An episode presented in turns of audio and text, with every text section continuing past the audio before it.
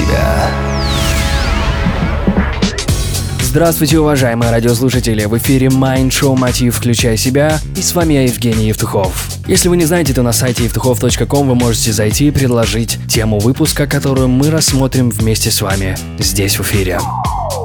Сегодня мы поговорим о том, как бороться с медлительностью, и наш постоянный слушатель Евгений Сытник предложил эту тему. И действительно, этот вопрос беспокоит многих людей. Медлительность является весомой преградой на пути к успеху. Именно она зачастую становится причиной нереализованных планов, отсутствия карьерного роста и других неприятностей. Итак, как правильно обнаружить и при необходимости побороть это ненужное качество?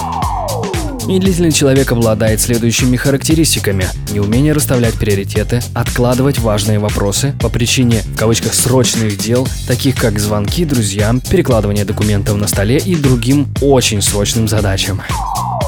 Есть три основных причины медлительности людей. Первое. Необходимо сделать ту работу, которая неприятна. Такая причина заставляет человека отодвигать неприятную работу подальше в надежде на то, что со временем необходимость ее выполнять исчезнет. Как результат, работа, отложенная в дальний ящик, все равно делается, но уже менее качественно и с нарушением всех сроков. Второе. Необходимо сделать ту работу, которая кажется сложной. По этой причине человек опять же откладывает подобные вопросы все дальше и дальше, однако от этого выполнение данной задачи не становится легче. Третье. Страх выглядеть глупо. Эта причина вызвана обычной нерешительностью перед началом какого-либо дела. Именно поэтому человек откладывает выполнение задачи, взвешивая все факторы ее выполнения. Тем не менее, стоит помнить, что от всех рисков застраховаться просто невозможно. Итак, зная, как распознавать медлительность и понимая ее причины, можно начинать ликвидацию.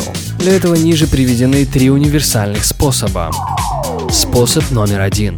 Планирование является одним из самых эффективных способов борьбы с медлительностью. Составляя план на каждый день, человек тем самым отсекает вопрос «быть или не быть». Он просто действует согласно плану, не откладывая запланированные дела на потом. Сложные и неприятные дела лучше всего будет разбить на небольшие задачи, выполнение которых будет занимать не более 10 минут. Помните, самые сложные 10-минутные задачи лучше всего делать с утра. Способ номер два. Выполнение дел в духе соревнования. Допустим, человек знает время выполнения определенной работы, например, один час. А потом он поднимает для себя планку, а успею ли я выполнить эту работу за 45 минут. Поверьте, раз за разом результат будет превосходить себя. Способ номер три. Действуйте по инерции. Если у человека присутствует какая-либо нерешительность, нужно рассудить, что будет, если не выполнить эту задачу. Скорее всего, предполагаемый результат будет намного хуже, чем если бы человек выполнил работу и у него что-то не получилось. Иногда начинать дело намного сложнее, чем его успешно выполнить. Основным принципом этого способа является именно начинание дела, смещение его с мертвой точки. Поэтому, если вы испытываете медлительность, просто начните, и вот увидите, все получится. Майндшоу Мотив. Включай себя. Евгений Евтухов, Бизнес Радио Групп успехов и удачи! Простые ответы на сложные вопросы.